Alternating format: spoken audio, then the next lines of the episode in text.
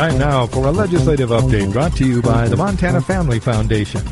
Here's President of the Montana Family Foundation and former Speaker Pro Tem, of the Montana House of Representatives, Jeff Laszloffy.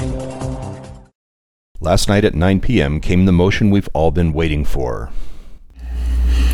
You've heard the motion to sine die. All those in favor vote aye, and those opposed vote no. And the clerk will record the vote. Mr. Speaker, 89 representatives have voted aye, seven have voted no. Motion is passed, and the 68th legislative session is adjourned.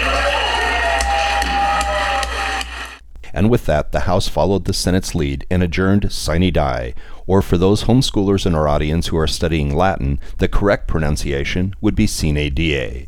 To adjourn sine die is the final motion made at the end of every legislative session.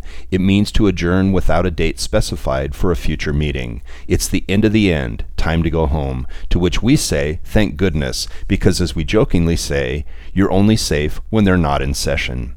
This session was one for the record books, and from a pro life, pro family, pro religious liberty, and pro school choice perspective, it was without a doubt the most successful legislative session in Montana history.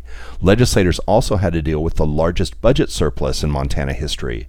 And for the first time in history, the House Speaker had to deal with a male legislator from Missoula who identifies as a female and who announced on day one that he would be using the women's restrooms and didn't care when anyone thought about that. That same legislator last week was barred from the House chamber for inciting a riot in the House gallery. The freshman legislator then sued the House Speaker on Monday, demanding to be let back into the chamber, and in less than 24 hours, a judge ruled against him. It was a simple separation of powers issue.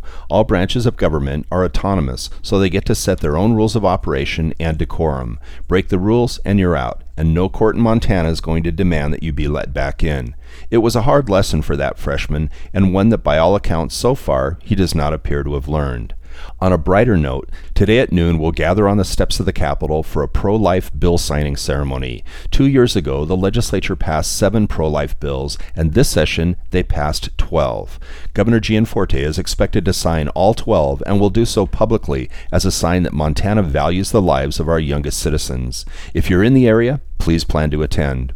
On another note, this will also be known as the session that restored parental rights when it comes to what our kids are taught in schools and what data can be collected on kids by their schools. And the most controversial issue by far was the legislature's attempt to stop the transgender juggernaut. Thanks to a multitude of bills, students will no longer be forced to use another student's preferred pronouns, will not have to sit through drag queen story hour in public schools, and cannot be forced to sleep in the same room as a student of the opposite sex on trips. This was becoming a problem that parents only found out about after the fact.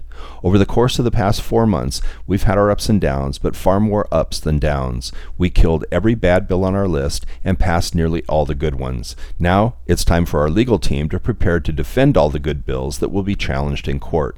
Starting next week, we'll revert to our normal weekly broadcast schedule of one show per week on Fridays. But until then, we'll close out this broadcast as we've done at the end of every legislative session for the past 20 years by saying that the session is over and the last tail light of the last legislator's car is disappearing over the hill leading out of Helena. Sleep well, Montana. You're safe for another two years.